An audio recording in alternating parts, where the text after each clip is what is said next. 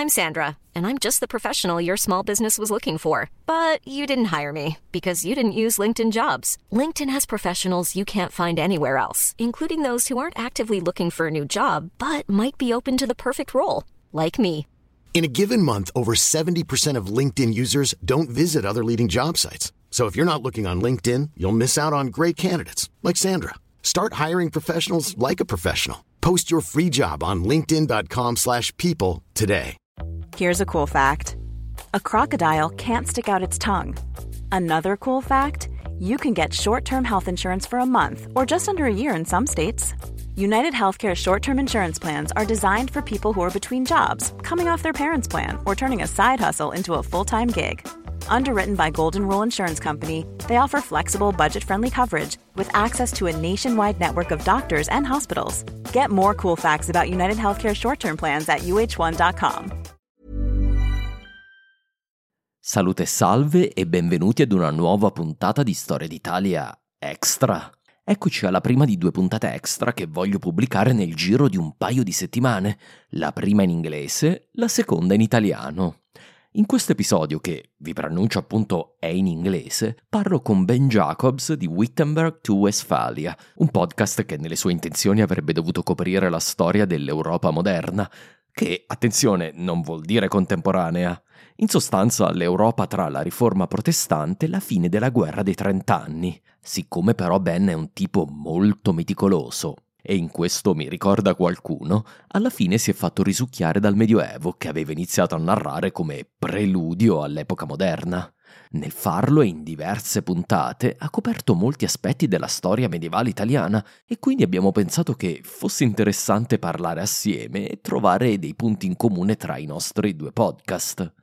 Ben si trova intorno all'epoca degli Ottoni e assieme abbiamo provato a riassumere la storia medievale italiana dalla caduta dell'impero romano all'epoca dei comuni, con un occhio in particolare all'evoluzione delle istituzioni, come per esempio il governo della città di Roma e anche e soprattutto all'economia. Buon ascolto e ci ritroviamo in coda per parlare invece della prossima puntata di Storia d'Italia Extra.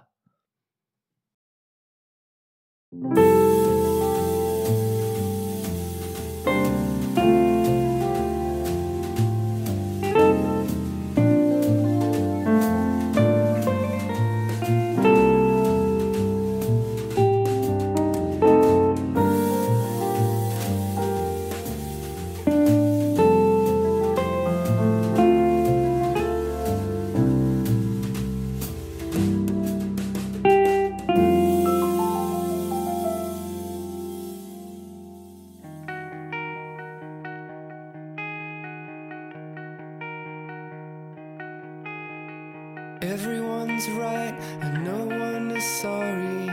That's the start and the end of the story. From the sharks and the jets to the call in the morning.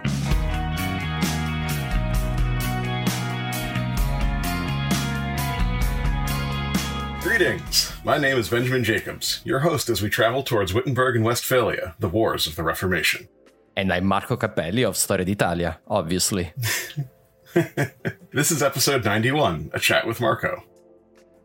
Over the last few episodes of Wittenberg to Westphalia, I've been covering the development of the city of Rome in the early Middle Ages, particularly in the 6th to 8th centuries. This is all serving as an introduction to the investiture controversy, but before we get to that, it turns out that one of my colleagues and friends from the History Podcasters Discord channel, Marco Cappelli, has been working on this period as well, and is something of an expert, and uh, we thought it would be fun to have a chat about this period and maybe discuss a few of the outstanding topics that uh, the two of us thought would be fun to fun to chat about and fill it, flesh out the picture a bit. Also, it's just fun for the two of us to chat. yeah, absolutely. In reality, we were just uh, looking for an excuse to to to talk to each other about this to- this period we are so passionate about. Now, this is normally where I would say you should all go listen to Marco's podcast, but there is a twist here. Uh, Marco is the host of a show called Storia d'Italia, and as the name implies, it's a history of Italy in Italian. Um, So if you're a native speaker or you're interested, or you're learning Italian, because you know there's a lot of people that listen to my podcast. They're not, they don't speak Italian perfectly, but they use it to learn history and Italian at yeah, the same time. It's a great way to do it. Two for the price of one, and the price is still zero. So, anyways, yeah. So uh, also you've uh, you've written a couple books at this point. Yeah, yeah. I wrote a book about the crisis of the third century. It's called Per un pugno di barbari for a fistful of barbarians. so, of course, here there's the Sergio Leone, not Leone, not Leoni or Leoni. anyway, Sergio Leone reference, of course. Um, and then I wrote uh, Il miglior nemico di Roma, the best enemy of Rome like again trying to play a little bit you're the best friend or, or the worst enemy you're the best enemy the frenemy i shall say probably in english uh, of rome which is actually about the Goths. Oh, okay. so the especially the visigoths cool. And then you've got one in process right now about um, the us civil war i believe yeah, I did, because uh, there's a there's a company called Storytel. It's basically competitor to Audible. I know it's not very common in the US, mm-hmm. and uh, and they commissioned uh, a podcast in in Italian again, mm-hmm. of course. And you know, I, and I had the freedom to choose a topic, so I thought, ah US Civil War is something that Italians don't know very well, and I'm very passionate about uh, American history oh, actually. So, so I said, okay, I can, I can uh, do something I love and get paid for it. So it's it's always the best it's thing. Fantastic. so you like American history, and you've done uh, late Roman Empire stuff. Um, what are your general areas of specialty? Yeah, so in in reality, the area that my podcast covers uh, starts with Constantine and goes ever forward. And I'm now at the time uh, in the seventh century. And in general, the my specialization has always been uh, uh, late antiquity. So that's the area I'm most passionate about. And then as I go forward, I got to get very excited about uh, the high Middle Age, you know, the early Middle Ages. So, uh, so that period of time until Charlemagne is is is really something that where I live in okay. right now. Yeah.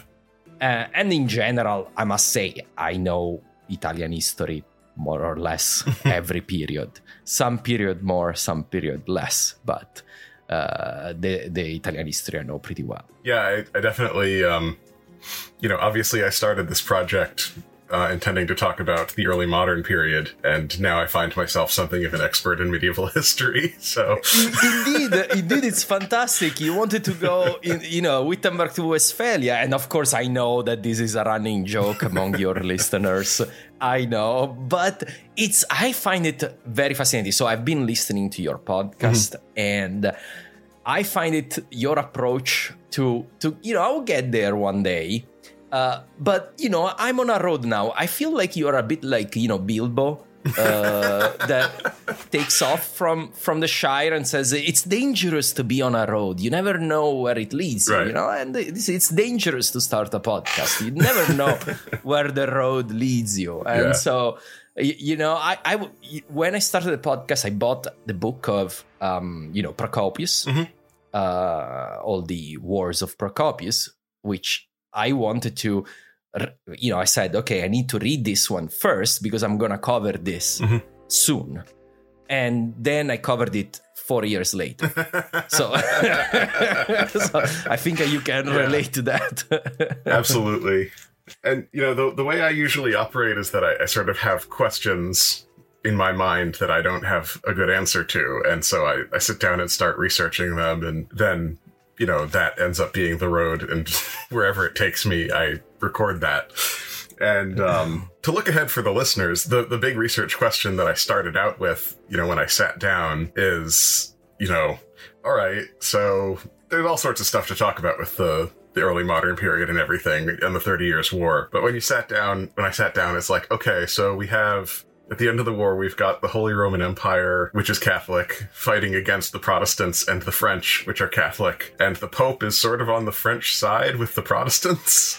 So, what? Yeah, how, how, how that happened? exactly. How that happened? And so right, the main most of my show is about answering that question.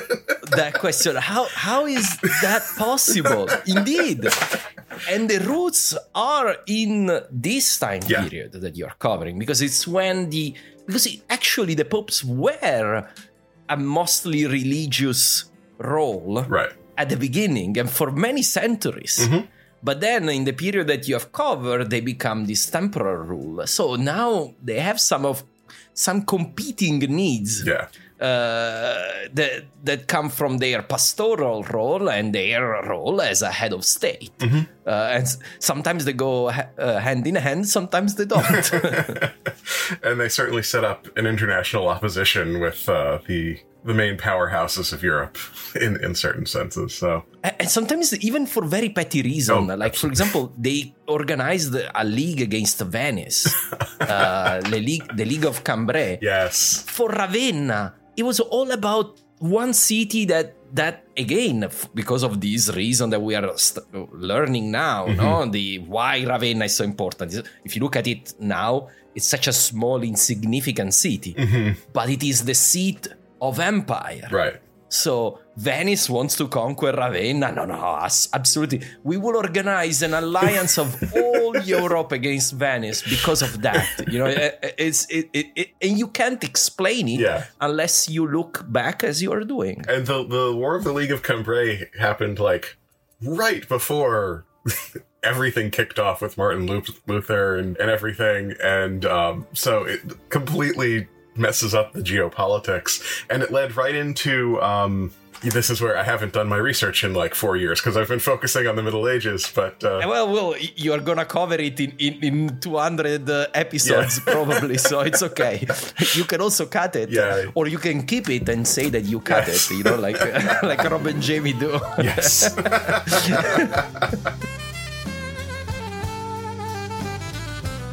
So, well, so speaking of research questions that uh, to drive conversation, I uh, I wrote down a couple for today that we can just sort of chat around, and uh, I think that's sort of the plan. So, there's sort of two big questions that around this era that I haven't covered yet, and I'm probably not going to get to cover in any kind of detail. So, I figured we could uh, we could talk about this. So, the first one is uh, whatever happened to the Senate. Ah, yeah, that's uh, that's very interesting, right? So the so first of all, to answer that question is what is the Senate? So what Okay. is the Senate in the late Roman Empire? The Senate in the late Roman Empire is is basically the seat of a class. It's a social class, and it is the class of of the biggest um, uh, in, in, a, in a way, the, the, the largest landowners of the empire. And there's two senates, right? One in the west and one in the east, Sure. like anything else. So, of course, the Senate in Rome is the OG, uh, uh, but but you, you know, and the Senate in Constantinople is always a little look, look, looked a bit down by the senators in Rome. If you read history books written a few decades ago, they will tell you that the Senate had lost all its powers. Um, right now, the in the idea of uh, many historians is that they, they have reevaluated that because we see, especially in the late empire, as the role of emperor becomes more and more militarized, uh, the Senate actually regains powers. Now, i- it's not a democratic institution of any sort. Right. They don't decide anything. in the Senate, you do not uh, vote, for example. Uh, you know, when the when the people are, you know, the laws arrive, they they upload the new laws. They, they don't they don't vote, but it is an important center of power. And this important center of power, uh, the the authorities of the later Roman Empire in the West, they need to negotiate with them because they have the purse. They they pay with their taxes the entire infrastructure. Sure, yeah. and and we can see that in Stilicho time where he Stilicho of course one of the great generalissimo that's an Italian word for it by, by the way late Roman Empire generalissimo goes there negotiates I'm doing this introduction to set it up you know I'll, I'll answer eventually I promise so he goes to to the Senate to ask the authorization to negotiate with uh, Alaric for example and pay Alaric uh, so that's kind of uh, the power. And when actually the there's no more emperors in the West, the Senate is still there. So, and I think this you have already covered uh, under Odoacer and Theodoric, uh, the first uh, uh, true kings of Italy. Theodoric probably could be considered the very first king of Italy Sure. The Senate is a clear center of power in Rome. In Ravenna, you have the government, basically. you have the prime minister. I, I tend to, to explain this. I tend to use this example. The emperor at this time is a bit like the president of the of, of the republic or a king, like uh, with formal powers and a- an important moral authority, an important symbol of the unity of the country. But the guy that is running the show is the prime minister, which is the king, King Theodoric, and he has his go- government. And then the Congress, the parliament, is in Rome, and they have a lot of power. So you think, where did they go? You know, and these senators, we know they we know many of their names. Uh, for example, I give you an example in the Colosseum. Uh, at the time of the Odoacer, they remade the Colosseum because it was still used for entertainment. They weren't doing the gladiatorial games anymore because those were forbidden, but they were doing other games, uh, mm, also with beasts and other kind of games and they remade the seats and we have actually because of course it's the last time it was renovated we had names written on the you know in the main uh, the main seat like you will do today when you buy a box uh, at a opera theater Right. no? uh, so we know that and we know them because they become consuls now what are the consuls of the later roman empire you have one consul for each half of the empire Okay. and basically it's like a, a way of giving the maximum visibility for a powerful important figure of the senatorial class almost always senatorial class and telling them you are really special for one year it's the maximum honor right Right. is the maximum honor you can give short of becoming emperor. So, uh, so we know the names of all these big senatorial families. We even know a bit their income Oh, because okay. uh, Olympiod- Olympiodorus, author in the fifth century, tells us, uh, you know, how much they made Oh, okay. and, uh, be- and they were of course divided into different kind of levels he divides in three classes of senators Right. and the amount that the top class of senators made is obscene Right. no we are talking about uh, jeff bezos levels like uh, like ca- country size level of income Right. so in the west they were extremely powerful but then what happened One quick question. At this point, were they did they have land holdings outside of mainland Italy?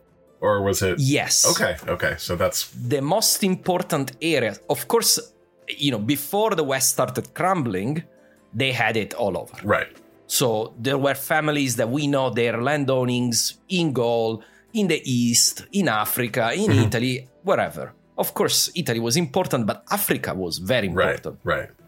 and so for them it was a big blow when carthage and Right. north africa went to the vandals because that's where they had a lot of income coming from Right. not everything was taken away from them but most was taken away from mm-hmm. them so this class they lost money because of of course all the barbarian invasions in you know As different parts of the empire went past outside went- went of past. but but they never lost italy Right. So Italy was always under their control.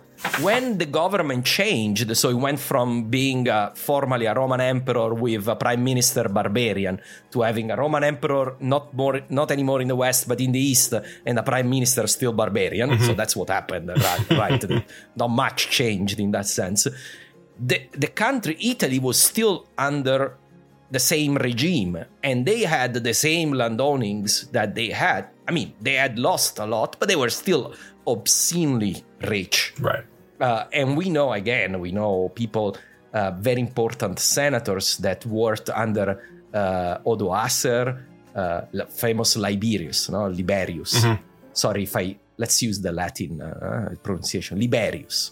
So Liberius was a senator that worked as an administrator under Odoacer. Then King Theodoric arrived, and he was the one that was at the head of the civil administration, basically the the committee that had to assign land to the Goths. Okay, yeah, sure. And and everybody praised him because he did a very good and fair job. He probably used mostly public land to settle the Goths Right. and kept the the, the private senatorial land. Uh, that's why they praised him, right? Right, right. and Liberius, uh, Liberius, then you know what, what he did when he worked for the successors of Theodoric, Right, right.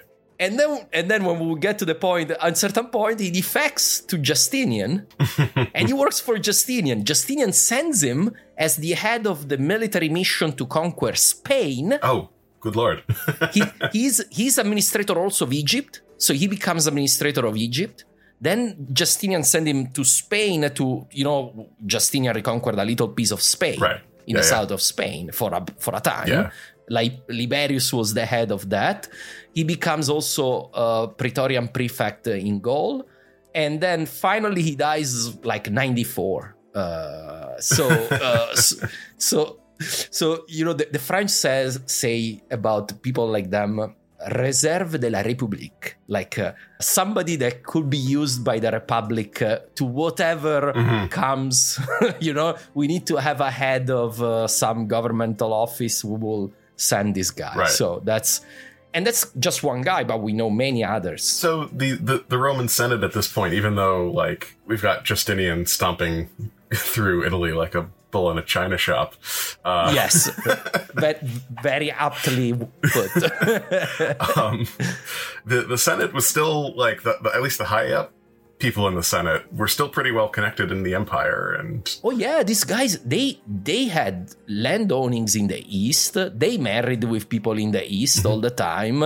They traveled there, you know, you know, the, all the time. We have letter. They exchanged letters across the entire empire. So they they were very interwoven into the fabric of the empire. And that was also the, a problem for Theodoric because he he noticed Right. that at a certain point Yeah. uh, and a faction I don't know if everyone is is uh, knows the history of Boetius, Boet, Boetius. I know Boethius, but uh, maybe my I don't I don't think I went into him in much detail, so my listeners might not. okay, so so maybe that's another like Liberius is another nice story, you know. And this is the same time we're Yes. talking about the same contemporaries, and he's of course in the great family of the uh, Symmachii, or which is one of those super high echelon families we have. Uh, Symmachus, for example, uh, mm, the original, uh, most famous member was a writer in the fourth century, and we have his letters across the entire empire. We know a lot about the senatorial class thanks to his letters. And Boethius was an administrator, bureaucrat, and philosopher. Right. So, of course, he's very the most. The, the reason why he's most famous is because he wrote one of the most popular pieces of philosophy in the Middle Ages. It was Yeah. re- uh, it was it was like the bestseller of the Middle Ages, not the Consolations of Philosophy. Yeah. And uh, which is kind of it's an interesting the, the reason it survived is uh, and became so popular it's kind of like a, a textbook. It, it, he goes and touches on every all the greatest hits of ancient philosophy and has Yeah. them all talking to each other in like a dialogue so if you needed one book to teach your kids philosophy at your monastery yeah, school it's a good it- it's it's a good summary, and also it's a good read Mm-hmm. because you know I read it and it's actually a fun read, a relatively fun read because because of the story. You know, let's Right. say why it's so Yeah, you know it's so notorious because Boetius we don't know the details, right but he got tangled in something. Probably not.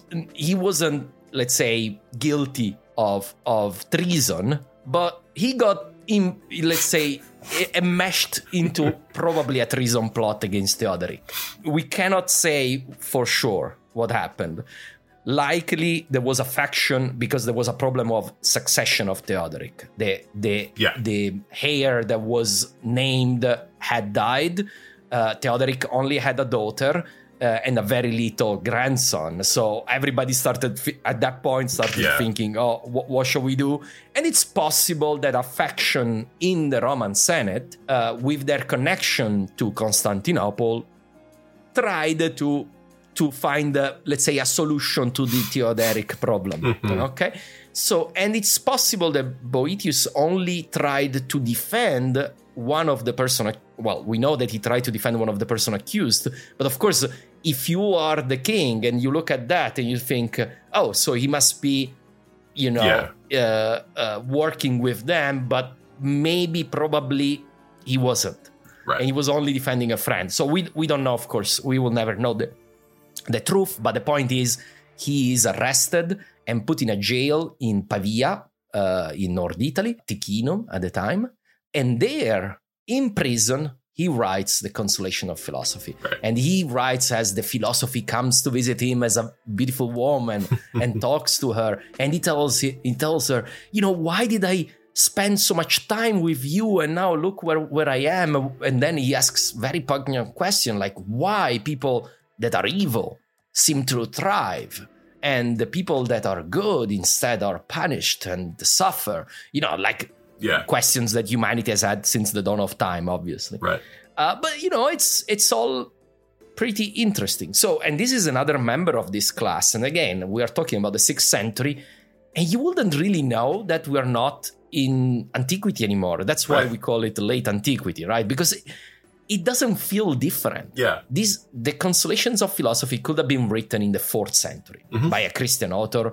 It would have been the same. The conditions are not very different. It would have been persecuted by a Roman emperor, but it would the, the class is still there. That social class of the senator is still there. The structure of the state is the same, at least in Italy. Right. Not in Gaul or Spain or uh, Vandal Africa, although you could make a case also there. But that very definitely in Italy, nothing major has changed. Right. So to answer your original question, when does that change, right? Uh, and that's you referred to it with Justinian Mhm. waltzing in like an elephant in, in a China store, because tha- that's really when it changes. And the I think the in Italy we should really consider the um, the war, the Italian war, or the you know the the the Roman Gothic war in the sixth century as the let's say the the border between antiquity and and the middle ages. Yeah. at least for italy for of course it's more important for italy.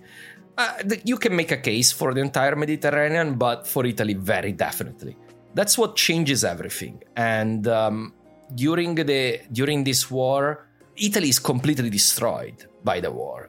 Several decades of fighting rome is taken and retaken four times each time with a sack Right. uh, Milan is razed to the ground.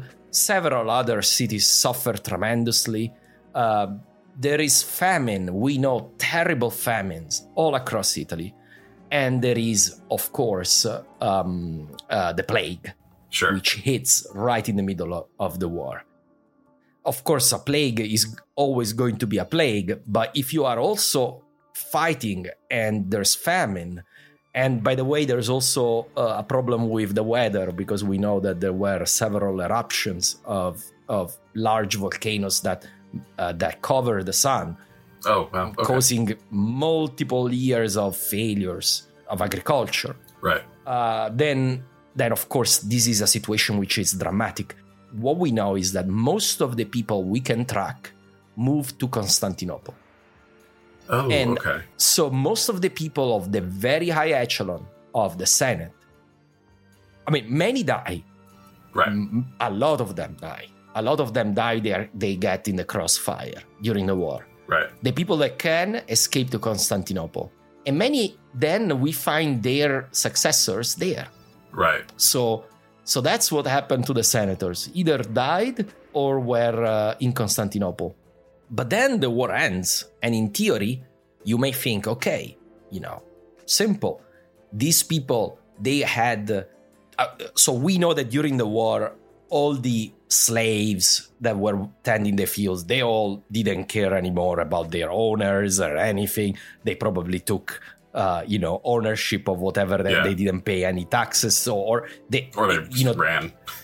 uh, or they ran or they were killed. So, you know, there was such a confusion. We know that from laws that Justinian made, that was a huge confusion.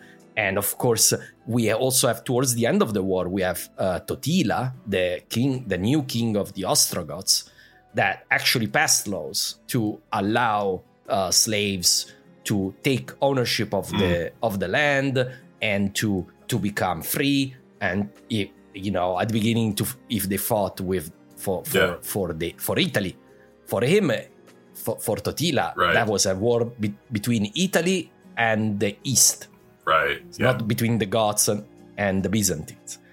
So if they fought for Italy, they will get their freedom and their land. You know, typical, uh, uh, typical thing. So, so we know also all that. We know that there was a huge confusion. So imagine what happens after decades of war. You know, nobody knows who owns everything anymore Right. the the records have been burned but maybe you still know that you own that land and the the thing the good thing for the senators was that Justinian when the war was winding down he passed this pragmatica sanzione which basically said whatever Totila did is illegal he was a tyrant Right. so that those laws are not valid.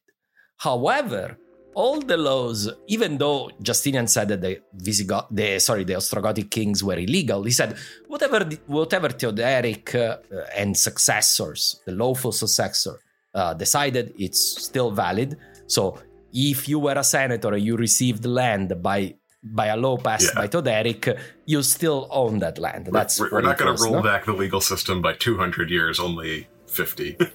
but not even 50 was like the last 15 years were sure. Yeah. Okay. but so but just to say we will bring everything to the beginning of the war Okay. so everybody will get back what they had then Sure. and so in theory if that would have worked maybe the senator class would have rebuilt itself Mhm. however we do not see any returning senators so they stay in constantinople Right. the one we know so probably they sent their agents to get the uh, income but they didn't bother because italy was a wasteland Right. back- uh, by the time Wh- whatever they knew the life they knew was destroyed Well, you and know, the, the whole economic system had been so strongly based on slavery in Italy in late antiquity. You know, whatever. Granted, it was a different form of yeah slavery. it's more more than slavery was more like this uh, slavery soft of Yeah. the mm, almost a tenant that- farming system kind of thing. yeah exactly tenant farming but but yes they, they also had still a lot of slaves not as many as during the republican time Right. uh, but they still owned plenty So, what are you gonna? How you you you take control of your land via an agent, but all of your tenants are gone, or you know, Yeah. dead, or they're calling themselves Goths now, or yeah or they, they they went away so so you know the income uh, I, I don't remember but i think I, there was uh, like one proof they were saying that they, they were lucky if they would get 10% yeah, on, on one of what they were making before the war so of course there's not income anymore rome has been destroyed you know all the all your friends your pals that you went to the party with they are now in constantinople why bother going to italy no yeah, and then something even worse happened that basically convinced them never to return. and that was the Lombard invasion, Right. which happened just a few years after the end uh, of, of the Gothic War. And uh, the Lombard the Lombard invasion wasn't particularly destructive. yeah, So I always say that Italy was destroyed by the Roman Empire. yeah. so The, the Lombards were a pretty loose group. It's it's almost like they just walked in. yeah, they, they walked in in an Italy that was absolutely exhausted. Yeah, and and actually fa- especially in the north of italy fairly anti anti-empire yeah, so they didn't encounter like a principled opposition Yeah. in that sense the, the the Eastern administrators, from what I've read, did not cover themselves in glory. There was an awful, you know, in the mean while the war's happening and everyone's dying of diseases and everything's burning, they're also uh, affecting some uh, some really exquisite levels of corruption. uh, the, it, it, it- the war was absolutely the, the gothic war was an absolute mess. Yeah. And like like you would, ex- I think has a level of modernity into it. When I, Yeah. when you read it and you read these, Uh, uh, I I mean, it reminds me also of the Thirty Years' War in that sense, Yeah, yeah. like a like a very destructive, but not to the level of you know medieval or uh, even some you know late medieval uh, wars where you know you just have some traveling armies making damage somewhere, Yeah. but not everywhere. yeah. You have this level of modern level of destruction that is really granular to the to end. Yes, the administrators to win the war, they did whatever they deemed necessary Right. with the local population. At the beginning, they tried to to let's say to to present themselves as liberators Mm-hmm. with certain success, but very quickly the Ita- Italians became this uh, had a very strong disillusion with them Yeah. very very quickly. So so yes yes they didn't cover themselves in glory definitely. So long story short, and the Senate the Senate is still there. So um, we know the last meeting of the Senate that we do know uh, happened in 604, if I my memory uh, goes well. So as you notice, the invasion, the Lombard invasion, the, the Gothic War was in the middle of the sixth century, so 533 to 554. Right. Then the Lombard invasion is 568. We know that there was still the prefect of the city, uh, Praefectus Urbi, in, in Rome, which was usually a senator. Uh, we know that there must have been some have, must have been there still.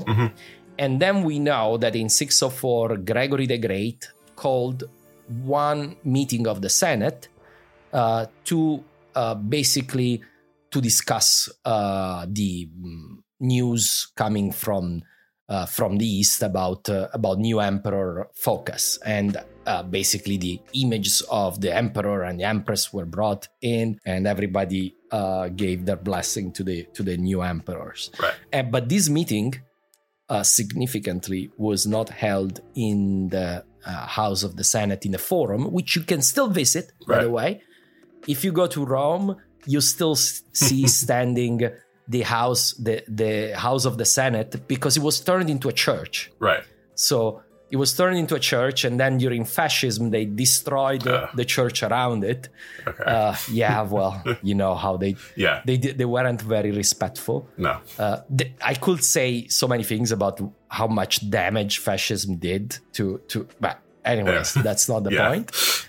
And and so you can see this House of the Senate, which is in the Forum, was built by Di- Diocletian Mm-hmm. uh, to substitute the earlier version that had burned down. Right. So that's from the third century. But the meeting was not held there; was held at the Lateran Palace. So very symbolic. Mm. Yeah. You- the Lateran Palace is the palace of the popes. Right. By the way, if you know a little bit of Rome, this is a very typical of late antiquity cities. The Lateran is, is not in the center. Yeah. If you look at the walls, the Lateran is right next to the to the walls, and that's be, that's very typical of big uh, bishop palaces in Italy and and and cathedrals too Interesting. because the the the center of the town, the original center of the town, is where you had all the temples Right. and usually the cathedral was built somewhere else, Hmm. usually at the edge of town. And then during the early Middle Ages, often what happens is that the city moves. So Yeah. the, the cathedral becomes the center of the city, but it was not in the center of the old city. Right. Now, Rome is a very peculiar Yeah. situation because it, it's much bigger than anything else. So Rome was more a collection of villages inside these enormous walls. uh, but other cities, I can give you an example. There's a very nice city called Brescia in North Italy. I suggest to visit because there's incredible ruins there. And uh, the forum survives. All, it's the best forum you can see in Italy. Oh, great. And that's because the city moved Right. and the forum was covered by a landslide. So it's you basically see this temp this temple and and the forum is is almost I mean as unscathed as it can be after two thousand years. Under. Yeah. And and many other cities did the same. So anyway, they have this meeting at the Lateran, and this is the last time we heard hear uh, of the Senate. And also the Praetorian prefect disappears. Again, the two things are probably connected. Yeah, yeah. So that's probably the end of this of the original Senate. That doesn't mean that later on we don't have again a Senate Yeah. and that rea- starts to reappear uh, at the end of seventh, at the seventh century and beginning of eighth. Right. But apparently, it is not formed anymore by the old senatorial class, Right. but this new class of mil- military leaders Mhm. that you talked about also in the in your podcast. So what happens is Italy basically militarizes during uh, the late 6th century and early 7th because it's so fragmented Yeah. that each piece that remain, remains in the empire has to become a self-sufficient military district Right. and the people running the show they are not anymore civilians that pay a military to defend them Right. but they are uh, of officials themselves and often by their names it's hard to say but their names it looks like there's a big changeover so that uh, that they are people coming f- some come from the east Mm. so they arrive in italy with the byzantine armies Right. Right. and then they you know you served in italy you stay you like there nice place then you say oh you know i make a lot of money as an official yeah. why don't i buy some land which now is cheap because Yeah. people have died and nobody knows anything. So so they start buying and we know that some there are some deeds surviving. They start buying land. Like in ravenna we have actual deeds of the time. And they buy land. That's what we think happened. So they buy land and then they became big landowners. Of course um, that's the the highway to become like uh, an important person. I think all time in, in all time in Yeah. history? Is there a time when buying land doesn't make you become uh, an important uh, big shot in in your town? I think i think it's still valid. Probably today you buy a big company. Yeah. is even better. Yeah. but but you know if if you have a lot of ranches around a texan city i guarantee you you you you will still have an important seat at the theater. So, certainly in all Uh, pre-industrial societies, land is like the uh, it's the the source of wealth. Yeah. Yeah, yeah. So that's how they they become then the leader. Some are probably also Italian themselves that become that are in the army, and again they career, rich, Yeah. powerful. Sometimes you buy, sometimes you know you have the pointy thing. Yeah. You know what you're gonna say. Yeah. I was gonna say no. Yeah, but this, I have uh, this piece of paper that says that uh, I've. Yeah, what, yeah, what piece of paper? Tell me again. So let me just summarize this a, a little bit. So we had before there were like the ultra wealthy. There were sort of like a couple different classes of senator, even. yes, within the senator, you have different levels, but the, yeah, So the absurdly wealthy ones either got killed in the wars, or most of them probably left. yeah, Uh, so the people who were left were the probably the less wealthy ones to begin with. exactly. and then then you had all the land that was essentially worthless. The land was worth, ah, and I didn't say the Lombards, of course, took a big chunk of it, right? Oh yeah, yeah. So when the Lombards Yeah. arrived, whatever was left, you know, Rome uh, at that point ended 50 kilometers away from the city. So Yes, imagine, and even if you owned something in in another Right. part of Italy, you couldn't get there. So again, the people there said, "Bye bye." One of the things that's interesting is uh, that I hadn't thought of before we started we started this conversation. The church ended up with you know just huge tracts Yes. of land, Yes. which is you know Gregory the Great. Part of why he's the great is that he was the guy who organized the the Pope's land holdings and started just delivering shipments of food into, Into Rome, Rome, and just yeah. handing it out on Yeah. street corners essentially. I didn't mention that, and I should, and I should have. that wasn't necessarily the focus of what we were talking about, but I think it's an interesting connection that for most of the Middle Ages, we talk about the, the church accumulating power through sort of these uh, religious gifts that are given by the nobility for various reasons. And we sort of, I'm used to thinking about it a certain way. It's like, you know, some wealthy widow who's dying and she writes out a, Oh, yeah. a will, you know, and everything. I'm sort of thinking there's probably a different flavor to what's going on in this era, where it's just like some senator in Constantinople going, Eh, it's "Where can I dump this?" Yeah, it, it, I can't correctly, and and they say, and here's one thing. Let's talk about monastery for one second because this is mhm. very interesting and it's valid across the entire Middle Ages, but it's definitely valid also in late antiquity. right. You know, people think, oh, why a, a rich person would give away, let's say, a quarter of their wealth? No, that's Right. that's a typical size, twenty Yeah. percent, twenty five percent. When they die, they will leave it and they will build a monastery on that land and and gift the land Right. to the monastery.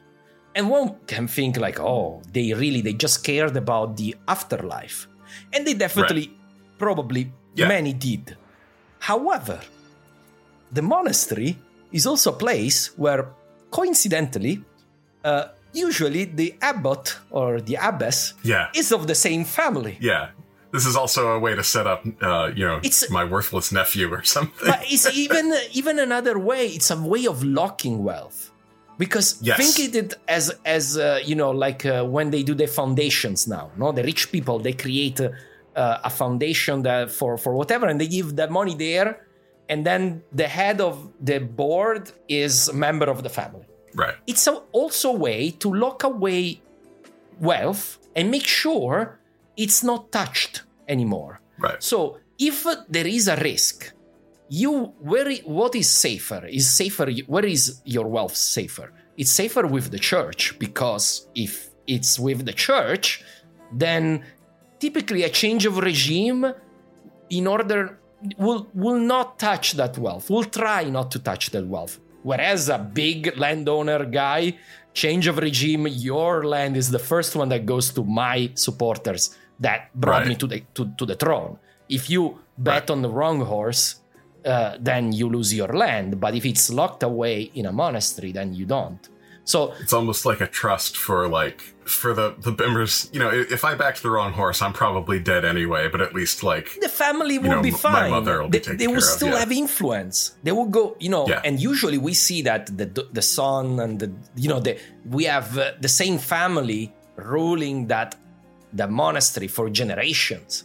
So it's Right. not something that is only the first one and then it's gone. That influence, that Right. thing stays there. It's like yeah. so. because the um the those positions just to say this they were elective positions like abbot and everything like that but once you you know once your family set up the institution and brought in all the monks Yeah, yeah, I mean, I put it here. I paid for everything. What you're gonna do? You're gonna vote against me?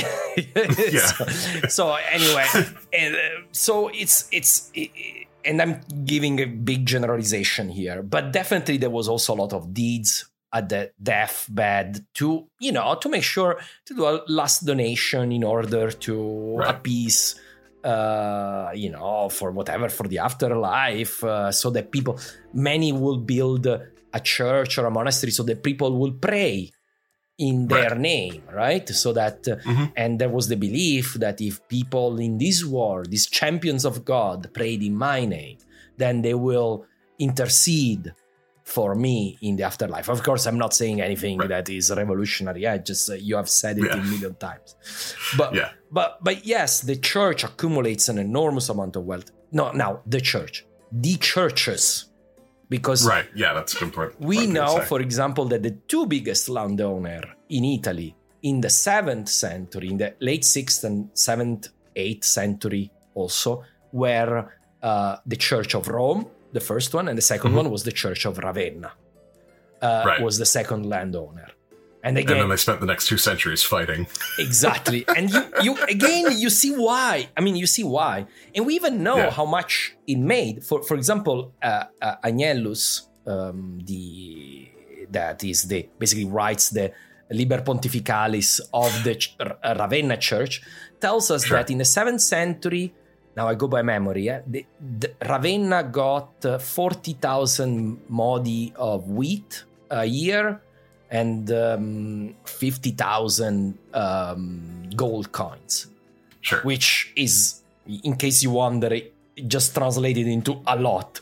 They got Yeah, really a like- lot of money out of it. Most peasants would not see a gold coin in a year. Exactly. so it's and that's only from Sicily, eh? That's the Yeah. wealth on I mean it was the most important land ownings outside the area of Ravenna that they had, but it was not the only one. So so so that's kind of gives you an idea of of the importance of this.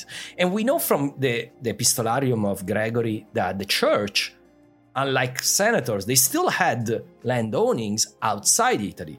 They had it in Right. Africa, they had it in in Gaul, especially in Provence. Uh, Yeah. So, and they had a few. Yeah, they had Sardinia, Corsica, uh, Dalmatia, uh, and so and so forth. The one in Africa seems to be important. Also, for the Church of Rome, by far the biggest was Sicily.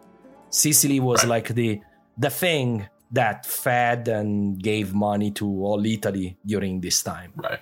And, you know, everything, the, the transport routes were all chaotic and everything, but it was a little bit easier for the Pope to come to, you know, every local lord and whatever and say, like, can we get some passage for our grain wagons? Yeah, but it wasn't grain wagons, by the way. All this was shipped by sea. oh, yeah, that's true. That's it ship- was shipping. all shipped by sea. All these la- land ownings, they were all connected by sea.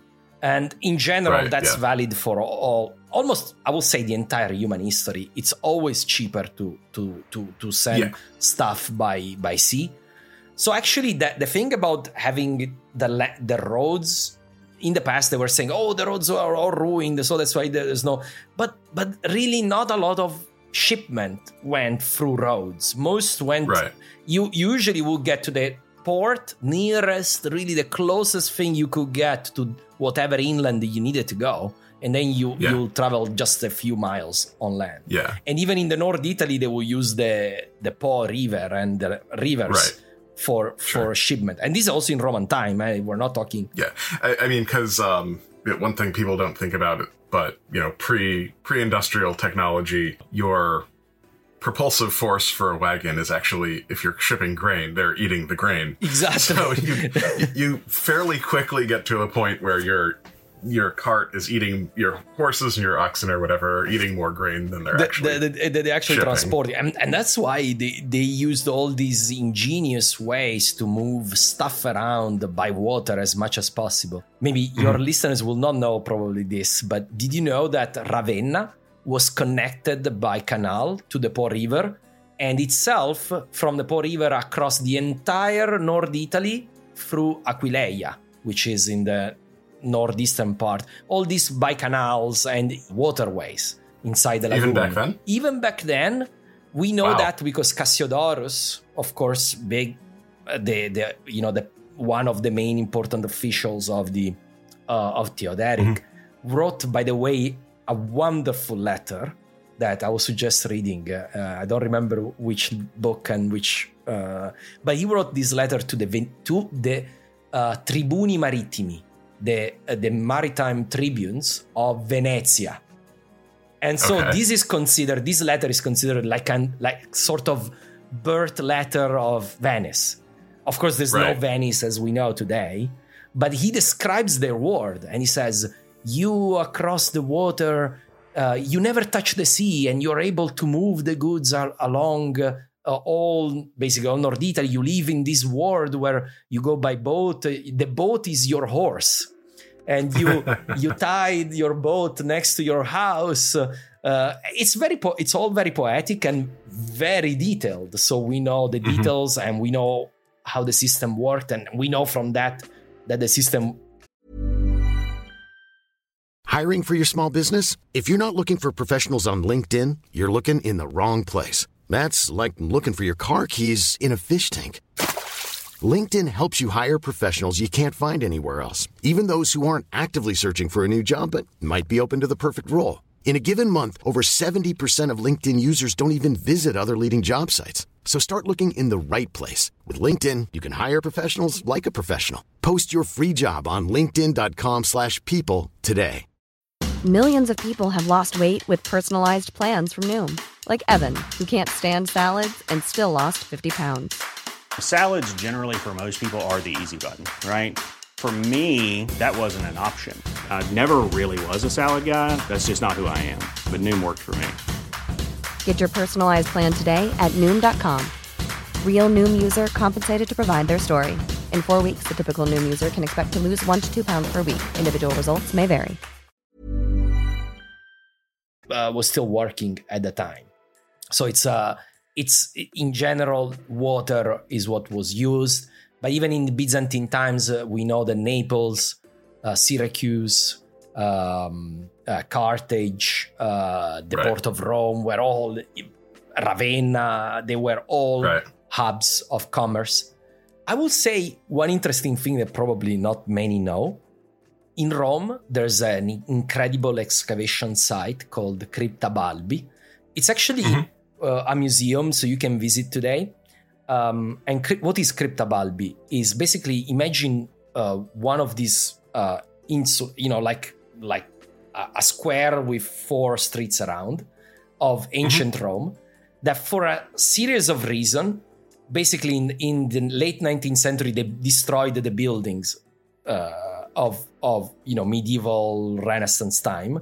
The, you know, again, one of those things that you shouldn't do, but because they Right. did, they left this hole in Rome, and then it was abandoned until the 80s.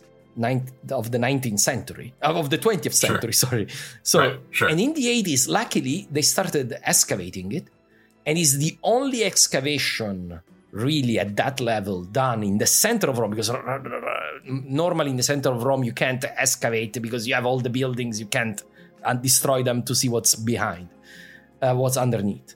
And in Crypta Balbi they did.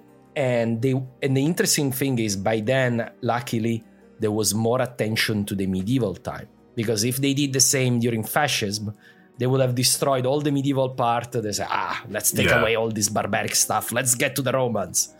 Uh, Yeah. often by the way you know th- th- when you go to the forum now and you see the pavement of, of the forum they they the archaeologists of fascism destroyed the level of late antiquity because they thought there was medieval to get to the real roman one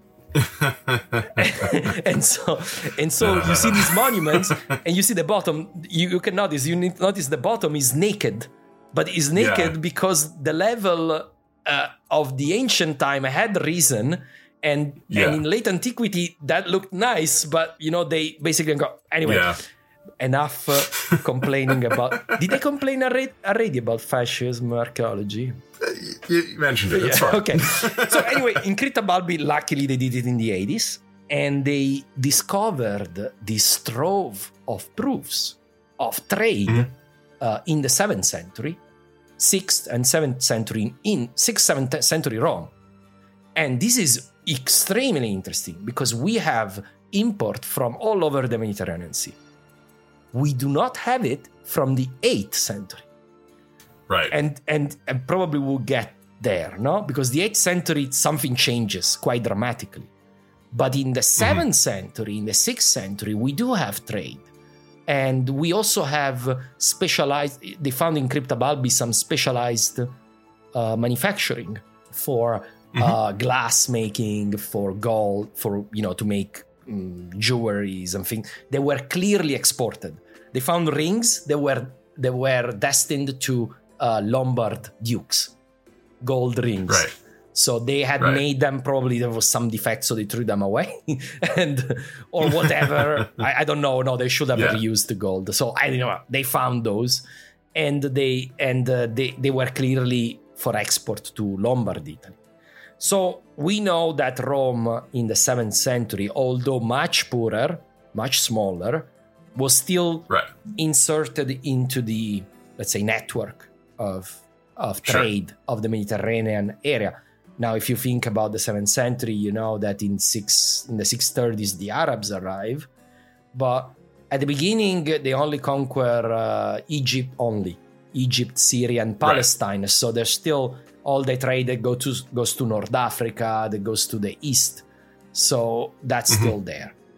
Um, and finally, I don't know if you maybe I should add very briefly.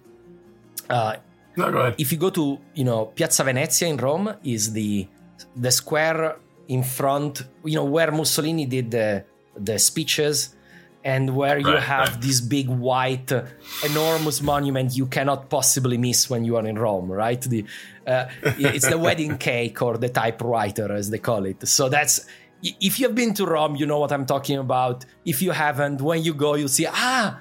That's the typewriter. so, and and so the, in Piazza Venezia, they have to build a metro stop uh, and so they did this all these archaeological excavation very recently in the uh, 2010s and and Okay. they found uh, these ancient uh, um, uh, basically all made by adrian in the second century. But interestingly in the uh, seventh century in the sixth probably late sixth early seventh century was turned into uh, a coin making it's a mint sorry in- into a mint basically and uh, so we know that there was a mint there and again he was working making gold coins and uh, and, and bronze coins but then it closed down in the early 8th century again and that's another Right. piece of the puzzle no the trade stops and the mint stops the mint Yeah. very clearly was run by the imperial government, not by the pope. Mhm. So, Ah, okay, yeah, sure. so because we are still in the seventh century, in the seventh century Rome, the pope was very important. Gave food. The Lateran was basically a semi-government, as you explained, but it wasn't still in full control of the city. There were still Right. officials of the empire uh, that, of course, probably worth also for the pope. You know, the the, Yeah. the the border there is is hard to ascertain. But but there were the the, the mint was that mint clearly worth for the empire because when the popes Right. start making their own coins, we know, and they are very poor quality. And those are, and and those were not poor quality. Those were imperial, good quality Right. coins. Um, and and then we also know that the uh, Palatine Hill, uh, you still had the imperial mm, palace, and there's a church. If you go to the Forum, one of the the Roman Forum, one of the sites you cannot visit with a normal ticket, but you need to buy a ticket with like added bonus. It's called Santa Maria Antiqua, and it's a very interesting church where you have uh, basically was covered again by a landslide in the 9th century after an earthquake. They built a church on top of it and people knew about it. So there was a decision made but this time in modern times okay the church is is like any other church. We can actually demolish it and uh, and get to the old church. And the old church has a trove of paintings and Oh, uh, wow. from the 6th 7th 8th century. So it's really Wow. It's a magical place. Uh, if you want to see like very early medieval art in Rome, uh, that's the Yeah. place. And um, yeah, and there they found again that probably this worked as a kind of imperial um, meeting place for for for the uh, for the people working for the empire, for the Hellenic Hellenophone community in Rome, because everything is written in Greek. That's another Right. another very Yeah.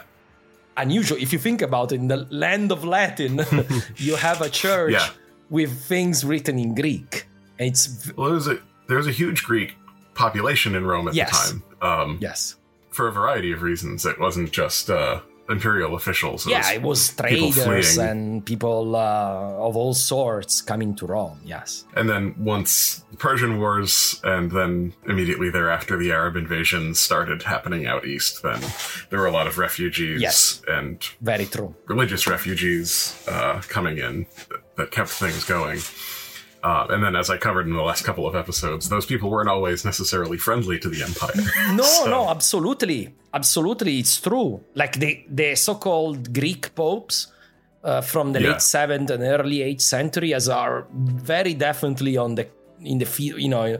Uh, against uh, whatever comes from the east, uh, and they assert the autonomy of the uh, of the papacy. So no, no, absolutely, uh, they are Hellenophone, but they are not uh, stooge of the empire. Yes.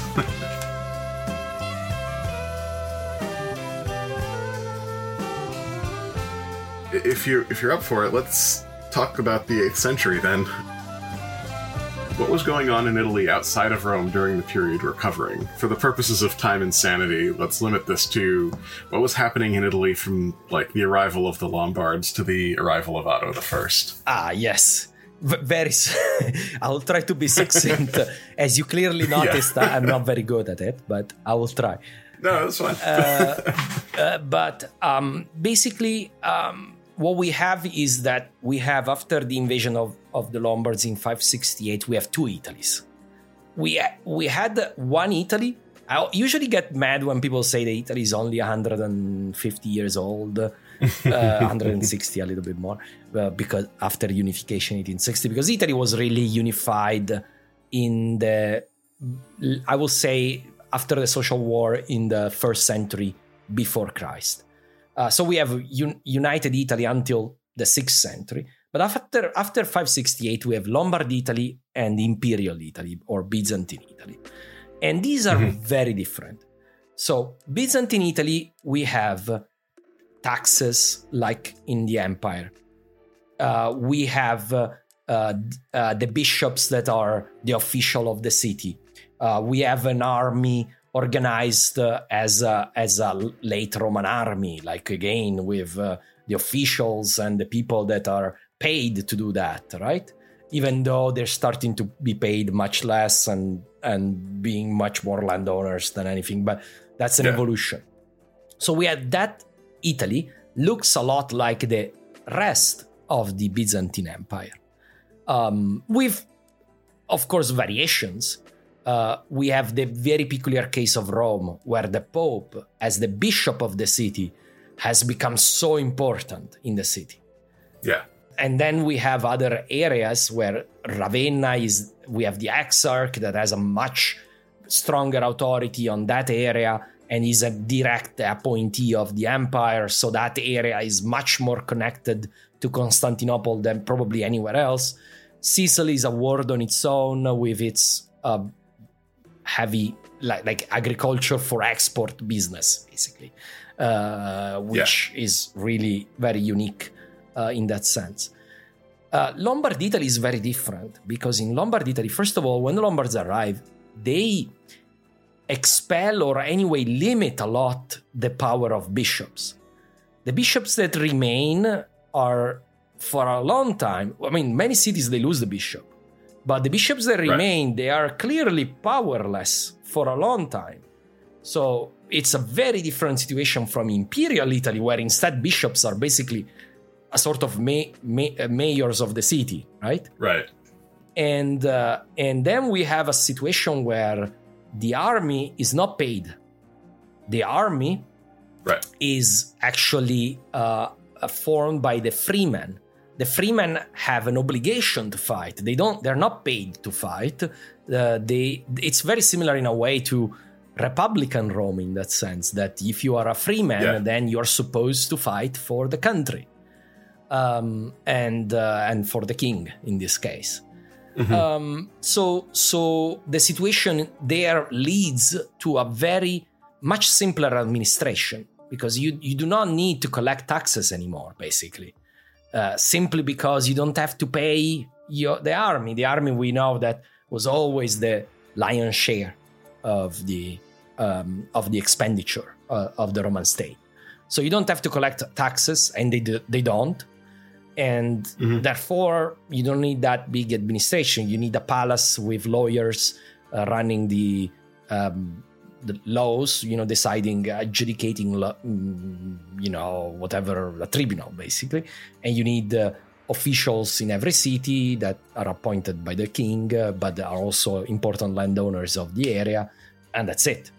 So that's kind of uh, the big division that we start to see between Lombard and Imperial Italy that continue to develop uh, for the entire 7th century as the kingdom kingdom of the Lombards becomes more and more sophisticated because, because it, it, it starts as a very very rundown thing but then with time consolidates a bit. The, the, the authority of the king is grows in, in importance uh, when we get to the 8th century, Liutprand has clear control of the entire kingdom and Right. but it is a place where land is basically everything because you you don't make money anymore money is not Right. important what is important is land you have land they you have uh, people uh, cultivating that land and giving you the extra and y- Right. you live off the land and the power is not anything but land land is power uh, I mean, land is power everywhere, but it's much more because you, you can't have a lot of money. You can only have a lot of Right. land.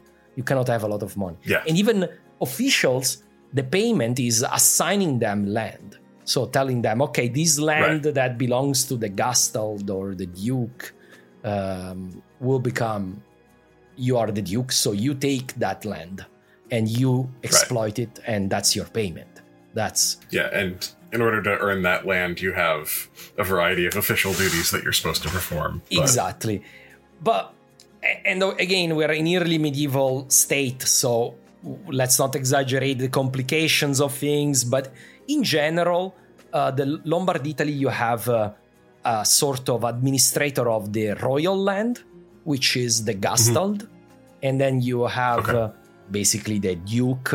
Uh, uh, that is the dukes. uh, That is basically the uh, starts as the head of the military district. So you are the Duke of Friuli. In theory, you are the commander of the regional army of Friuli, of that area of Right. Italy. But then eventually, of course, that person maybe pass the dukedom to the son. Although, again, there's no Yeah. feudal rules here. huh? We there's Right. no uh, because you are the duke of that town, then you your son will be the duke of the town. That doesn't exist. They Right. are considered as uh, appointed officials still uh, in the Right. Roman mentality still. So we have these two uh, Italies that develop in parallel. And then in the 8th century, really simplifying, we have a third Italy that develops. And that, that third Italy is what today we may call the Papal States. And it is Right. basically the, the Lombards in very important uh, passages 751 when uh, the Lombard king Astolf uh, conquers Ravenna. And then that's, you know, that's the again ravenna f- for the pope is always so important we, we talked about cambrai Yeah. and it's the same here conquering ravenna is like for the pope it means okay i'm next i don't want to become a lombard bishop so what i will do i will travel to Fr- to to to francia to france what we call france but it's not france of course kingdom of the franks and i Yeah. will find an agreement with the franks so that they will keep me alive. But this a situation in the 8th century develops because of the weakness of the Roman Empire that Right. went through a very, very difficult phase and and could not protect anymore central Right. Italy from the Lombards. And it's worth saying the uh, maritime networks that we were ta- just talking about a few minutes ago that were sort of uh, the heart and soul economically of the empire. Now we've got you know yeah, Arab pirates now we have Arab. swarming yeah, off. after the Battle of the Mast in 652, the Arab have a huge fleet. You know, they- they- like Star Wars, they, they can they can they can sail now. so they're not in the desert anymore, only in the desert. Yeah. so you have that. Yes, and, and as I was saying about Crypta Balbi, we have a clear big decline. They when they take Carthage in 697 or 98, again, that's a huge blow to imperial because Italy and North Africa are always connected and Yeah. uh, have always been. And now that's severed. And that's another blow. Yeah. And then in the early 8th century, in the first half, you have the, a fight between the popes and the emperor regarding taxation, probably. They wrapped it into i- iconoclasm. Say, Yeah. it was probably taxes. And uh, um, and basically, what the emperor did, uh, we don't know if Leo III or Constantine V, uh, the dung named, uh, but one of the two took away all the land. Here is the very important thing. Because the Pope Yes. rebelled and started not obeying the empire, the empire at a certain point, when they lost patience, said, okay, we are losing Rome. So what we are going to do, we are not going even to try to make up with them. And we are going to take away their source of power. What is their source of power? Their land in Sicily. So what we're going to Right. do, we'll take it away. So they take away the land in Sicily and the rest of southern Italy, where where they have a stronger control of things, and they even take Yeah. away those bishops from the authority of Rome. Right. And so and they put it under Constantinople. So basically saying you're you're out of here. But of course that, Right. that's already a break. And we're talking here the seven 730s. So before actually uh, Yeah. uh, the agreement with the Franks. Uh, so there was already a break. Very clearly there was a break before the alliance with the Franks. There was a break, but then the Pope was left alone. And that's when we see the mint is closed. So there's no more mint. Yeah. They start minting their own crappy coins, the popes. They, they don't, but they don't have any source of income. So they have to reorganize the land around Rome. They they had never really cared about the land around Rome, which is not very fertile. It's not it's not great land. But they do now have to care because that's what they have left. So they create these um uh these uh farms uh you know uh, the domus cultae which are these uh, farms that basically belong to the Pope, and uh, they are organized to be at the same time source of income and source of fighters for the militia. So it's very clearly a state that is trying to be born uh, out of uh, the fight with the empire. But again, this uneasy relationship with the Lombards, and when the Lombards conquer Ravenna, the Pope thinks, okay, I broke with the po- with, with the empire, but I need some strong protector because uh, otherwise I'll be conquered. And so that's where we have the alliance with, with the Franks, uh, which at the beginning they come with Pepin uh, and Yeah. they defeat the Lombards, but they don't conquer them. And then it will be Charlemagne that in 774 conquers the Lombards. I mean, I, I know you covered a, a bit this, but what is Yeah. interesting behind, behind besides the facts is what happens to Italy after the, the conquest Yes. uh, uh, of the Franks. So what happens is that, and again, this there is a big debate about this. Uh, many different opinions. So take it. Uh, the Latins will say cum grano salis, so with with a pinch of salt. Um, the what we know is that the papal state go through an evolution where at the beginning they're probably a very autonomous part uh, they are probably allied with the franks but then when it morphs into an empire they're kind of considered a very autonomous part within the empire. And what is this Yeah. papal state this third italy no? Because we have still three italies. We have sicily and the deep south so you know the toe and the tip of the booth right? Those areas and the bowl. Sicily is the bowl usually. Uh, these areas Yeah. are still imperial lands. They're under constantinople. There's a lot of greek spoken. Uh, the laws are the laws of the roman empire and everything is imperial byzantine. Uh, then we have uh, uh, the um, the papal states, which uh, really, if you think about them, to explain why they have that funny shape across Italy. Yeah. Again, I know you like a lot geography to explain history. so, and that's because the main route to connect Ravenna and Rome uh, went Right. through there, and is also the main route to go to the north. Today, if you want to go from Rome to Milan, you do not go through Ravenna. You stay on the uh, west side of Italy. But that Right. was considered impractical at the time. So what they did, they crossed Italy diagonally to Ravenna, and then they they went to Milan. Uh, so that's Yeah. why that area developed into then the Papal state.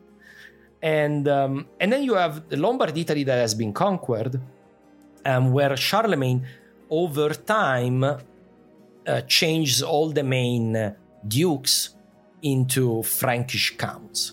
So usually he waits that they die and then he names a successor will be a Frankish Frankish count.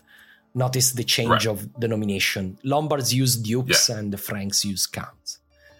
Um, Right. and and then he starts passing laws, but he keeps uh, the Lombard kingdom separated from the, his other kingdom.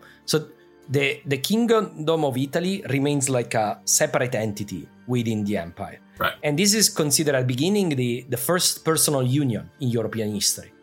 Before it becomes an Hmm. empire, basically Charlemagne is at the same time king of the Franks and king of the Lombards. But then he becomes Right. the empire. So Right. we have that. No, we yeah we've we've covered that that part um, pretty well. The one thing to highlight, I think, is um, you know in terms of the show, basically from here on out for a while. Whenever we talk about Italy, mostly we're talking about the Kingdom of Italy, which is actually northern Italy. Yeah. Because southern Italy is sort of doing its Yeah. own thing, like you said, the, the three Italies. Okay, so from now on, let's talk only about the Kingdom of Italy because Yeah. you covered the Papal States anyway.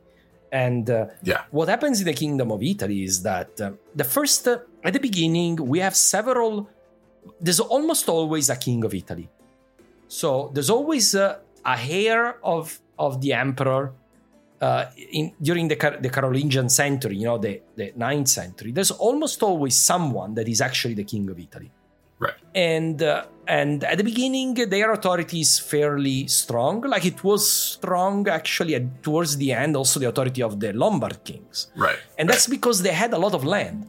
The kings actually owned a lot of land. And actually the the big landowners of italy they weren't that big at the time so unlike in Fran in, in francia where you had enormous landowners with a huge power, and they usually um, lived in the country, in their mansion, let's say. Uh, in Italy, the landowners they tended to first of all have much smaller properties, and we know that from you know these deeds that start to appear from the 8th century afterwards. So we know that, and and they and they also tend to live in the city, so identify with the city. So they will be big important f- people inside their city life. So Italy Right. has a city life that the rest of the Carolingian Empire doesn't have. I mean, there are, of course, Yeah. cities in the Carolingian Empire, but they are very small things and they're not important. The kings don't spend time Right. in them usually. Yeah. The the big lords don't spend time in them. They're just pe- places where people live, but they're not important. In Italy, they are, and people identify their territory with the city Right. like they did in Roman time. This is there's much more continuity in that sense in in Italy, in the Kingdom of Italy, and uh, and we start to see uh, an evolution where we even have, uh, for example, there's a famous. Controversy which goes from lombard time to carolingian time. You know there's a fight in, in the courthouse between the city of arezzo and the city of siena in tuscany. These are beautiful very beautiful cities by the way. If you want to visit italy arezzo and siena two thumb you know two thumbs up. Please go there. Uh, uh, you know don't skip those small towns. And they are fighting uh, be- for the border of their bishopric and uh, and the people of Siena clearly identify themselves as Senesi, even the the important people. They're not counts of their own land. They are Right. citizens of Siena, and the others are citizens of Arezzo. And and we have several, and, and it's funny because we can. There's a paper trail of all this controversy Yeah. that goes through the centuries. You know, uh, several Lombard kings, Charlemagne, and then successor of Charlemagne could keep adjudicating this, hoping that it, they will stop fighting, and they never do. You know, there, there's always uh, Senesi saying, "Ah, this town should be mine," and the Arezzo, "No, these belong to us." Anyways, so we have this difference of of the Kingdom of Italy compared to the rest of the Carolingian world. It is more city based, and it is, um, the uh, the noblemen belong to the city, and not the city to the noblemen. Right. Uh, Right.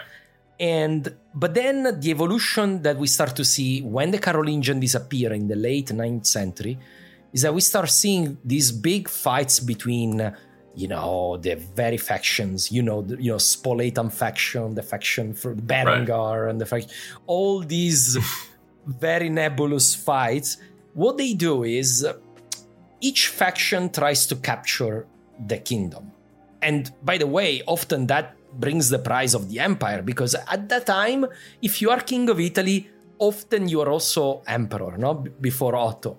But in order to do that, when they capture the throne, they need to give presents to their supporters. So what they do, they take Right. these enormous land, own- land holdings that the, the kingdom has, and they give pieces away. Right. And they give uh, the rights to build castles on it. A certain, Mhm. and of course, you, you know this is famously in Italian. It's called incastellamento. So when you you have the Right. uh, the tra- because we do not have really castles until after the Carolingian time.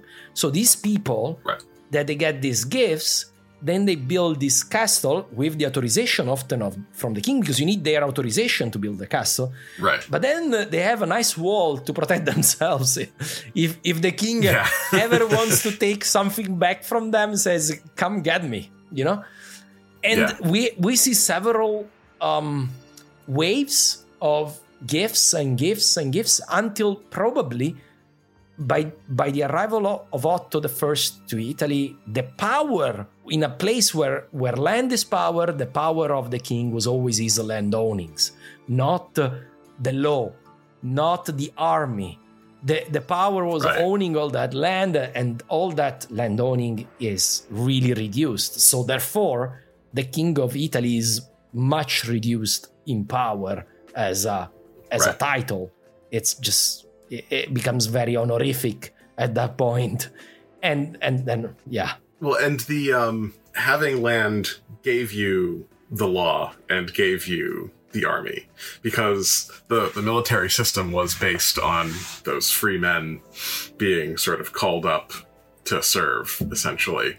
And also local lords got to exercise political power especially once Castlementum got going so the king when they owned significant portions of the kingdom of Italy, they were able to call on large militaries by Yeah. themselves because they owned the land where the free men exactly. lived. They owned the land, so that freemen, uh, you know, it didn't belong to them, but they looked at them, and so Right. of course they controlled a large portion of the military force, and and Right. that's power, you know. And then you have all the income Yeah. from that land that you could put to good use uh, as well. Income Yeah. not in money, but you know, if you have lots of wheat.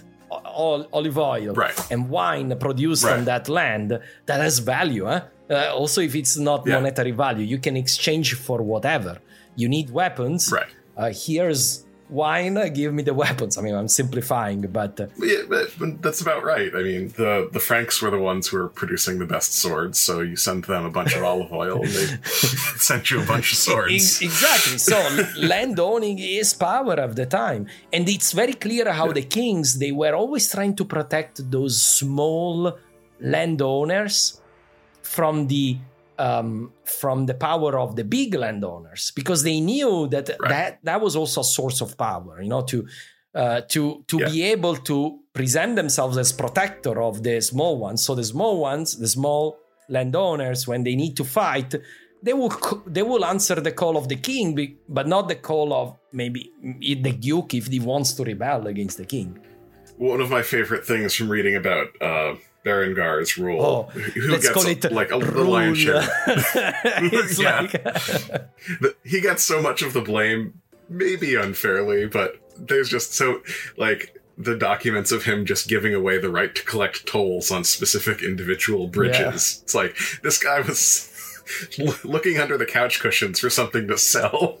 at certain point they start even selling the gates. Yes.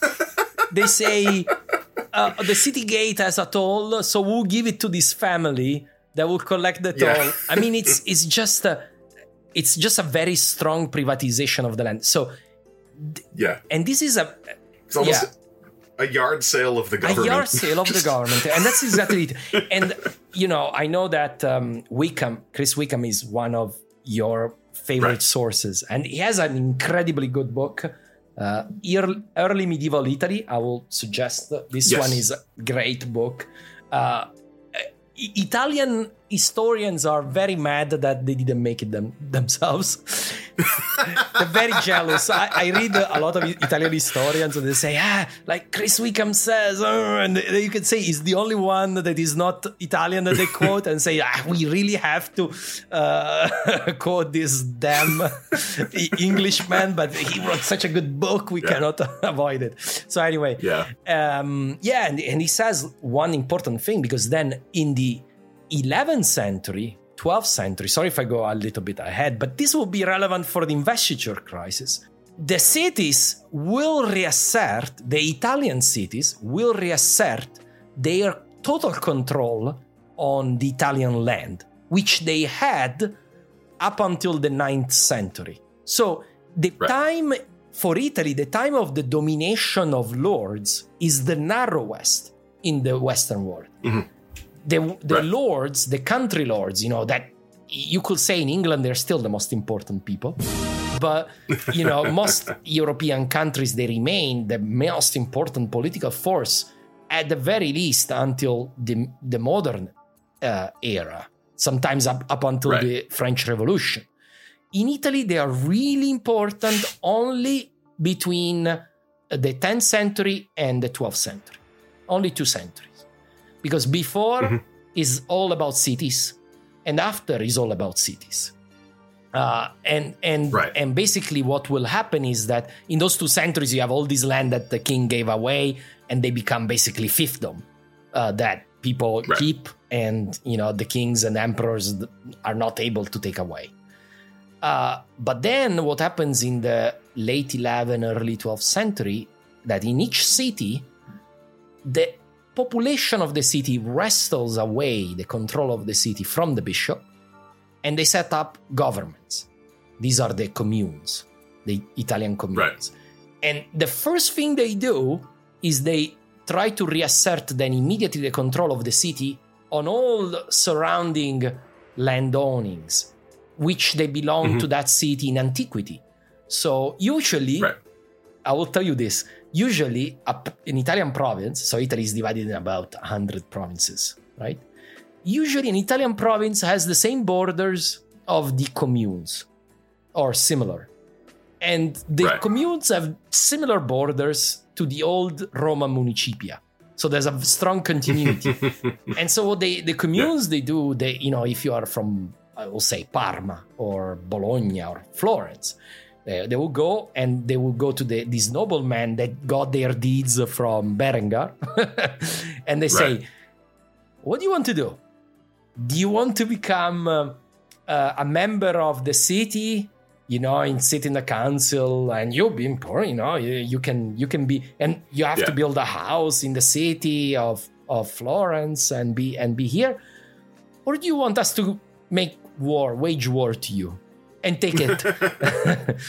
yeah. Some some move uh, some move in the city, some fight, but over a few decades, the cities will yeah. basically uh, reassert control on uh, over the land of Italy. And of course, there's some merging going on there. Eh? The nobleman becomes yeah. then uh, important politicians in the in, right. in the life of, of the communes. Yeah, the people running the commune government are major landowners themselves in the surrounding yeah, areas. Big so. merchants too. Sometimes it's a more yeah. a bit more sophisticated uh, economy mm-hmm. at by that time. So there's yeah. also merchants, but but we start seeing bankers too. Uh, yes, but yes. but yes, landowning always helps. Like one of the big enemies of Dante is Farinata degli Uberti and he's a big right. landowner uh, around Florence. And remind me, are, we talking before or after the First Crusade at this point? So the communes are af- mostly after. I think the f- very first right. ones they may be just slightly before.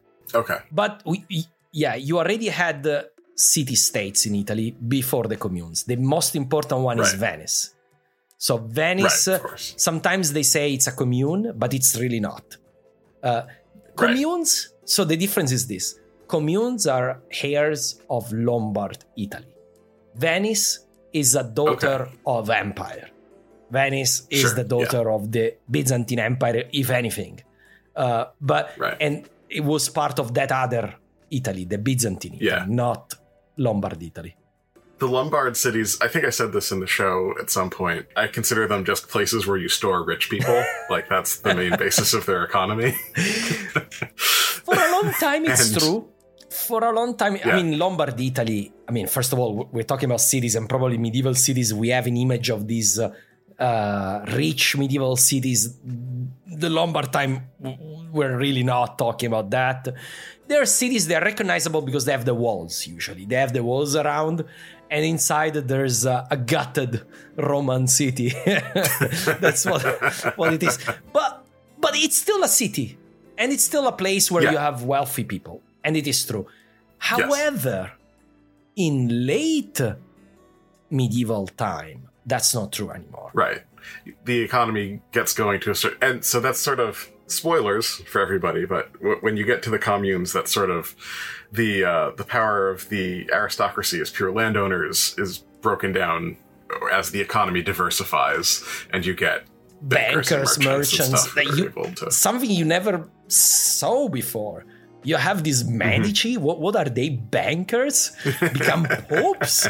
what what is that? How's that possible? So and all that uh, starts really in the late uh, medieval time, and this really one of the best boom period of all time in pre-industrial. This is I really get frustrated when they say me- medieval. The Middle Ages is the Dark Ages. Yeah. I imagine you do too. it says like one of the best time uh, uh, f- pre, of course, pre-industrial age for for world economy, and I'm talking world economy because this is also compared Sure. to China, compared to everywhere. Also, Yeah. China has a really good time before the Mongols, but but Right. this time 1000 to uh, uh, 1343 to be uh, is Yeah, really a, like sure. a boom town a boom time Yeah. and uh, uh, we see these cities that they lived comfortably and with a lot of space within the roman walls so the roman walls Mm-hmm. from they were usually built in the late roman empire in the third century and they their italian cities lived comfortably within them with with space to spare until Right. the year around the year uh, 1000 a little bit 1000 and Right. but then we see every city starts building a wall and then another wall and then another Right. wall and and if if you look at the size of florence in in you know the size of the walls of the 14th century compared to the one in the roman time is like florence is Right. like a,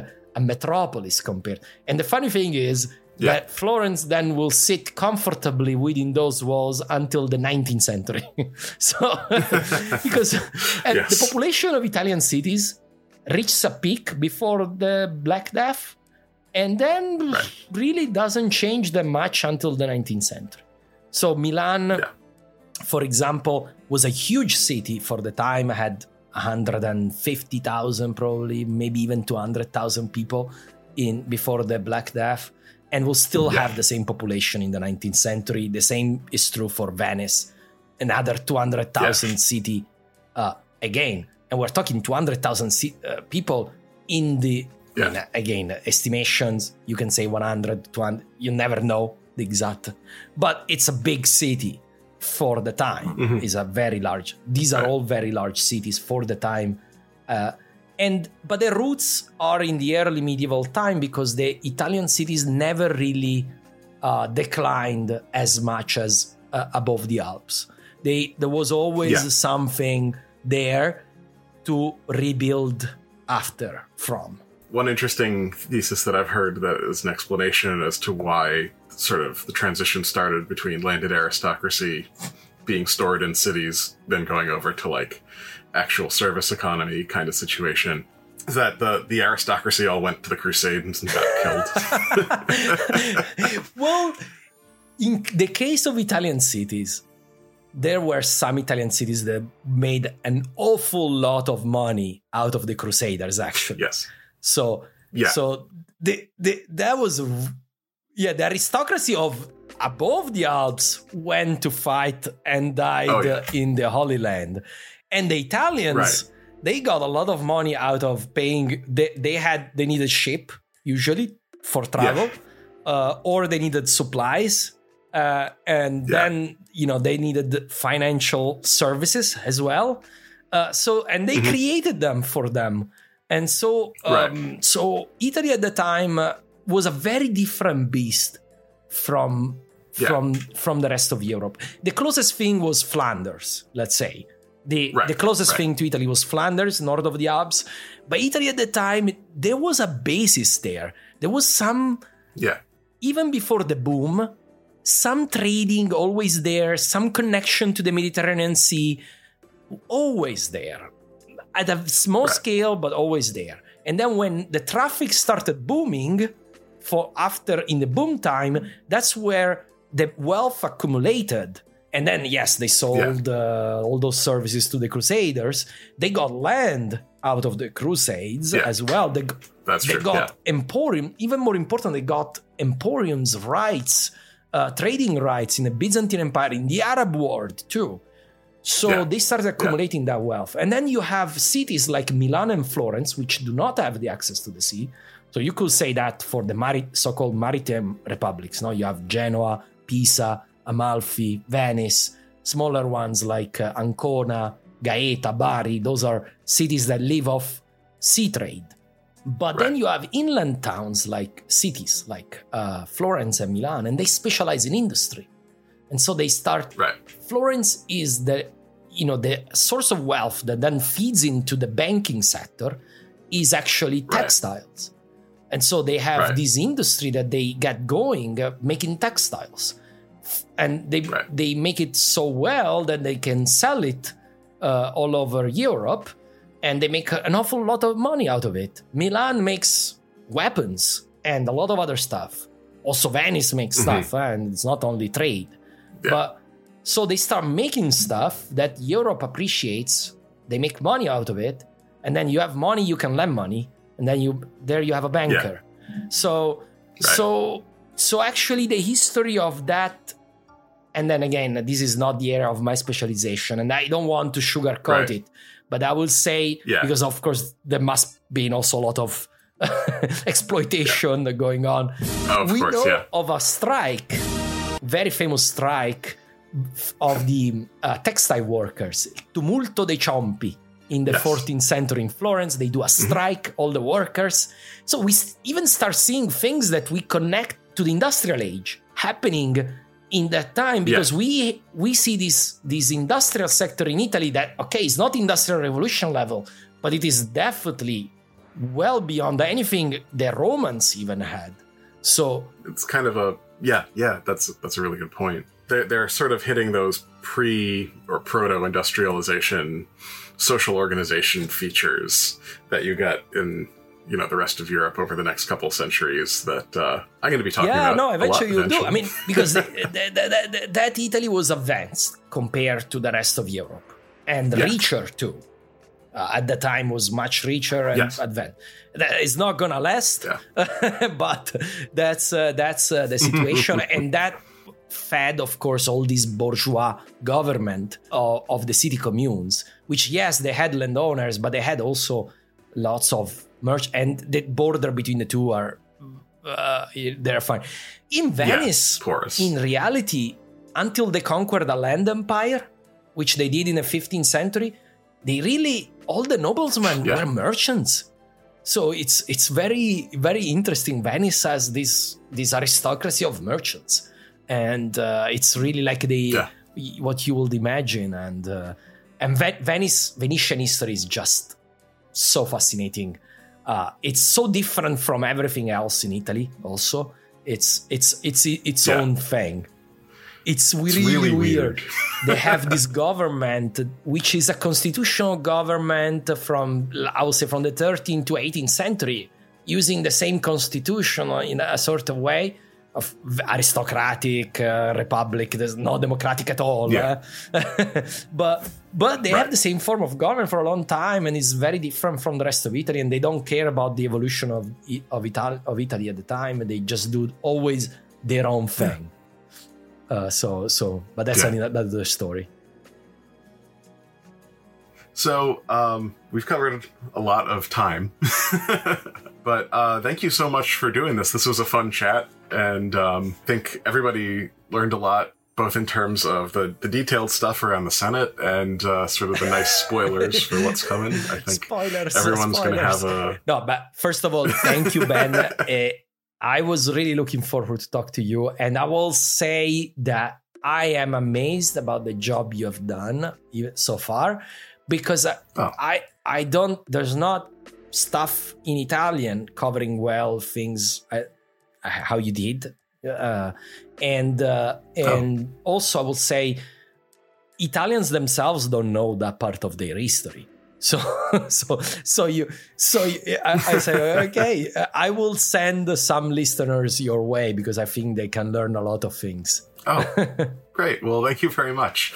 And uh, hello to any of Marco's listeners who have come over at this point by the time this is uh, published. And um, all right. Well, thank you so much. This was a, a lot of Likewise. fun. And um, we should probably wrap up before Exactly. Zencastr kicks us off. Exactly. Ah, yeah, 12 minutes uh, still. thank you. Thank you. Thank you very much, man.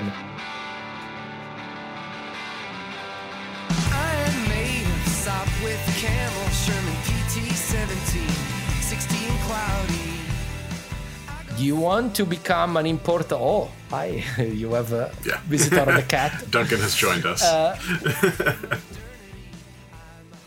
E questo, come dico sempre, è quanto. Vi consiglio assolutamente di ascoltare il podcast di Ben Jacobs, Wittenberg to Westphalia. Se invece volete ascoltare una puntata di Storia d'Italia Extra in italiano, ma sempre con un collega podcaster che produce un podcast in inglese, vi rimando alla prossima settimana. Intervisteremo Umberto Molinatti, un italianissimo ricercatore di fisica con il quale ho parlato di storia persiana, e non solo Sasanide. Umberto cura il podcast So You Think You Can Rule Persia? In una diretta abbiamo parlato di storia persiana dalle sue origini achemenidi, passando per i Macedoni e finendo con Parti e Sasanidi. Non perdetevi l'altro lato della medaglia. E al prossimo lunedì per una nuova puntata di Storia d'Italia Extra.